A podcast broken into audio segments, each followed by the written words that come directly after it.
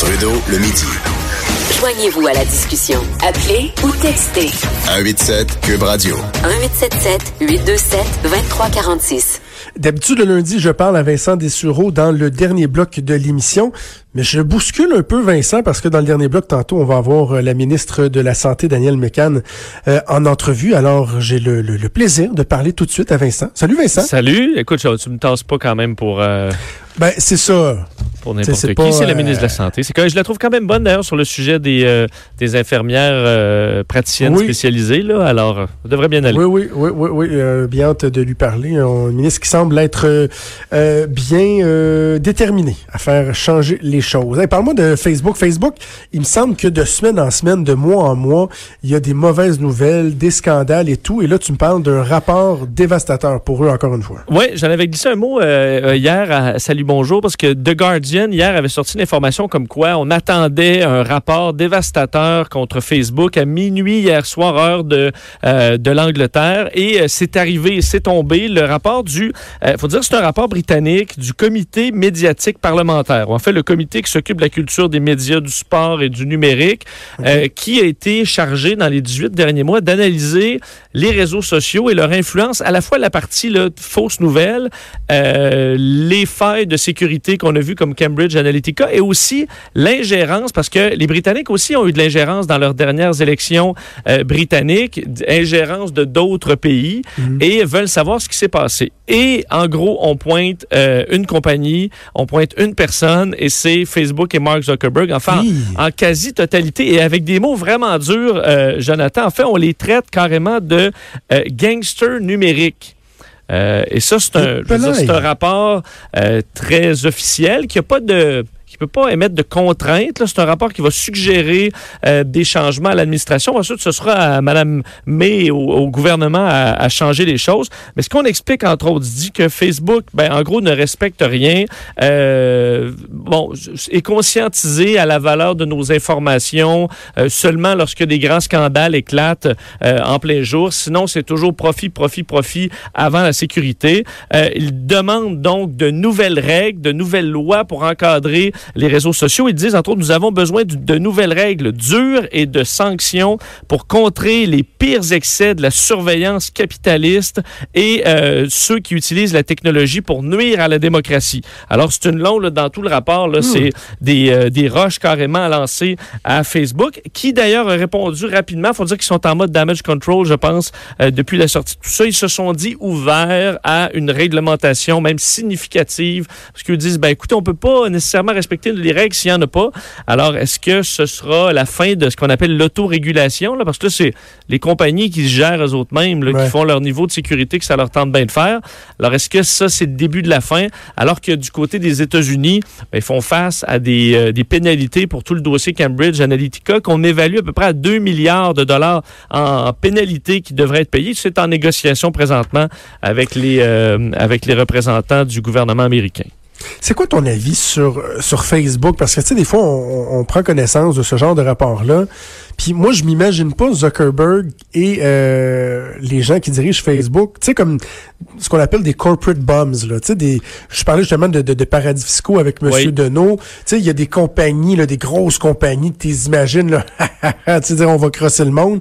Des fois, j'ai l'impression que Facebook ont comme, à un moment donné, été dépassés par mm. l'ampleur du phénomène, puis que je me questionne à savoir jusqu'à quel point euh, c'est ils, le font de manière euh, voulue, tu sais, ils le font sciemment de, de, de, de nuire aux, euh, aux gens. Je m'en viens de plus en plus critique, moi, sur Facebook. J'ai l'impression qu'à un moment donné, ils ont pris le... tu peux prendre le chemin d'être un, un une bonne compagnie corporative qui va prôner les bonnes valeurs. Ils travaillaient là-dessus, d'ailleurs, à brancher l'Afrique au, réseau Internet et tout ça. Puis à tu peux devenir un master evil. Ils sont un peu en train de virer comme ça pour une bonne raison, entre autres, c'est que ben, Facebook est en bourse. Facebook a des intérêts financiers qui sont immenses. Alors, c'est des profits, des profits, des profits. Surtout que l'intérêt pour la plateforme est plus chambranlant. On passe moins de temps qu'on passait sur Facebook, alors que ben, Instagram sauve la mise pour, pour Facebook. Ça appartient à la même personne. Je dis pas que ça va mal, mais pour toujours être en croissance, en croissance. Ils ont des outils de ciblage de publicité qui sont extraordinairement puissants. Et ça, ben, écoute, faut, faut que ça marche à plein régime. Et je pense qu'on tourne les coins très rond. Puis tu sais, on, on est dans Ouais. toujours, on défriche du nouveau terrain. C'est quelque chose de nouveau, les réseaux sociaux, mais on, on le fait avec aucune prudence tant qu'on peut avoir des clients. Alors, je pense qu'il faut vraiment qu'il y ait des règlements qui arrivent dans cette industrie-là. Il faut que ça passe par des lois parce que sinon, euh, on peut pas nécessairement leur faire confiance qu'ils vont bien faire les choses. OK. On reste à voir si à un moment donné, on va vraiment avoir un mouvement, là, un impact négatif, entre autres, sur le- le- les abonnements et tout, parce qu'on a l'impression que ça, ça, ça les ébranle pas tant que ça. Mais là où ça les ébranle, c'est qu'ils ont quand même le contrôle du message parce qu'ils vont dévoiler les statistiques qu'ils veulent bien dévoiler pour que ça ait l'air toujours d'être la, écoute, Facebook comme si sky's de limite. Mais il y a un désint... Si vous allez sur Facebook là, puis vous descendez votre fil d'actualité, à part des gens qui croient que la Terre est ronde, puis des gens qui vont écrire des pensées ou puis partager des, des, des nouvelles par rapport, là, il y a de moins en moins de contenu intéressant, je trouve, sur Facebook. Alors, ceux qui restent là et qui publient souvent, c'est pas toujours les plus intéressants, alors ça désintéresse le reste du monde. OK. Euh, Parle-moi de, de, de calage. Euh, Je ne sais pas si on avait besoin d'en avoir davantage, mais tu euh, dis qu'il y a une autre bonne raison de ne pas faire de concours de calage. Est-ce Oui. que c'est des initiations à l'université? Ben, un peu, parce qu'on avait déjà eu des études sur le. Bon, qui dit évidemment, on dit aux adolescents de pas caler de la bière à, à l'infini. C'est jamais bon. Quoique ça fait partie des fois d'un certain rite de passage, euh, qui est comme un passage obligé. Mais gare à vous, parce que vous allez peut-être payer le prix plus tard, selon euh, l'Université de l'Illinois, qui publie quand même un dossier un peu inquiétant. C'est qu'ils ont euh, fait des analyses sur des, les cerveaux de 40 personnes, euh, bon, décédées, évidemment, pour se rendre compte que les- ceux qui avaient calé beaucoup d'alcool, ceux qui ont vraiment fait le party très dur euh, à l'adolescence, avaient 40% moins de, de ce qu'on appelle la protéine BDNF, qui est une protéine qui contrôle la peur, l'anxiété dans la matière grise du cerveau. Alors, ce qu'on se rend compte, c'est que ceux qui ont beaucoup, beaucoup calé d'alcool euh, à l'adolescence vont devenir plus anxieux, plus dépressifs et vont peut-être, ben, évidemment, tomber dans des, euh, dans des Ah, problèmes ouais. d'alcool. Mais là, on comprend un peu plus pourquoi. Parce que, tu sais, on voyait ça dans des études, mais sans trop savoir. Et là, c'est peut-être cette protéine qui semble être affectée lorsqu'on cale de l'alcool à l'adolescence. Alors, il faut peut-être euh, peut-être réfléchir à ça. Parce que, d'ailleurs, toi, est-ce que tu te comptes... Si je te demande, je voyais, les, je voyais dans les statistiques de Statistique Canada, les dernières en liste sur euh, les heavy drinkers, ceux qui boivent Oui. beaucoup d'alcool. Je regardais la statistique et, écoute, euh, je te demande, est-ce que une fois dans le mois, tu as bu plus de cinq verres dans une séance? Ça peut arriver. Bon, ben c'est ça. Mais Ça peut arriver, mais en même temps, tu il y a une différence entre caler six bières et, mettons, euh, commencer à faire à manger à 4 heures, Ouais. prendre un verre de blanc, euh, prendre, prendre un deuxième, puis après ça, partager une bouteille de vin en soupant, t'arrives à peu près à cinq euh, consommations et tu te couches pas en étant sous-mort. Ben, je sais, c'est pour ça que je trouvais la- la façon d'analyser peut-être un peu limitée, parce qu'on dit que chez les 12 ans et plus, c'était 20% de la population qui affirmait avoir au moins bu 5 verres dans une séance. En fait, c'est 5 pour les hommes, 4 pour les femmes. Et la tranche d'âge qui boit, qui boit le plus, c'est les 18-34, là, donc à presque 30% l'ayant fait dans le mois. Mais bon, est-ce que c'est une fois dans le mois, prendre 5 verres dans une soirée? Je pense pas que, Je pense pas qu'il y a à s'inquiéter. Si c'était tous les soirs, peut-être, là, mais... C'est ça, les gens d'éducalcool diraient que c'est bien épouvantable. là.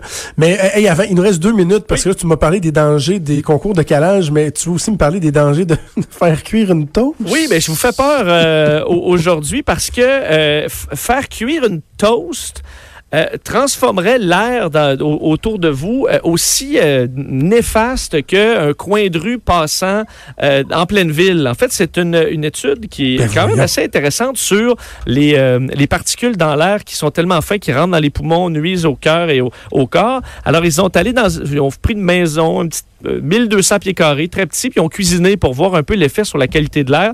Et on se rend compte que même faire deux toasts, c'est très nuisible. En fait, il faudrait, on dit là, le, le truc, c'est le, euh, c'est la clé, c'est go for gold. Donc, y aller avec la rôtie juste dorée, Ouais, ouais, ouais. pas plus que ça. Ça vous permettra d'avoir une longue vie et éviter les rôtis. On dit rôtir au four, comme une dinde rôtie. Ah ben là, c'est la catastrophe. C'est 13 fois les polluants euh, qu'on retrouve au centre de Londres, par exemple. Et vu que ça dure des heures dans certains cas, ben là, c'est particulièrement nuisible parce qu'il y a de la graisse qui, qui brûle et qui euh, va se retrouver sur l'élément, puis là, ça part dans l'air. Alors, on Ouais, dit ouais, ouais. ventilez quand vous faites de la cuisine, partez le fan au bout, parce que sinon, c'est euh, ça peut être particulièrement nuisible. Du moins, c'est ce que c'est étudié. C'est ça. Et là, il y a, l'effet de Maillard, là, la réaction de Maillard qui, quand quelque chose vient euh, euh, griller, là, par exemple sur le barbecue, c'est ce qui donne le bon goût. Mm. Si on écoutait juste les spécialistes, ben on mangerait pas ça, on calerait jamais d'alcool. Bref, Juste du petit poulet blanc faim. mou, là, juste à peine cuit, là, pas grillé. Ou des petites toasts mollassonnes, comme dans les Ouais, CHSLD. ça, c'est ça. Hey, merci Vincent, on t'écoute à 15h avec euh, Mario tantôt dans le retour et on se reparle vendredi. Merci, c'était Vincent Dessureau. Bougez pas au retour, la ministre de la Santé, Danielle Mécan va être avec nous.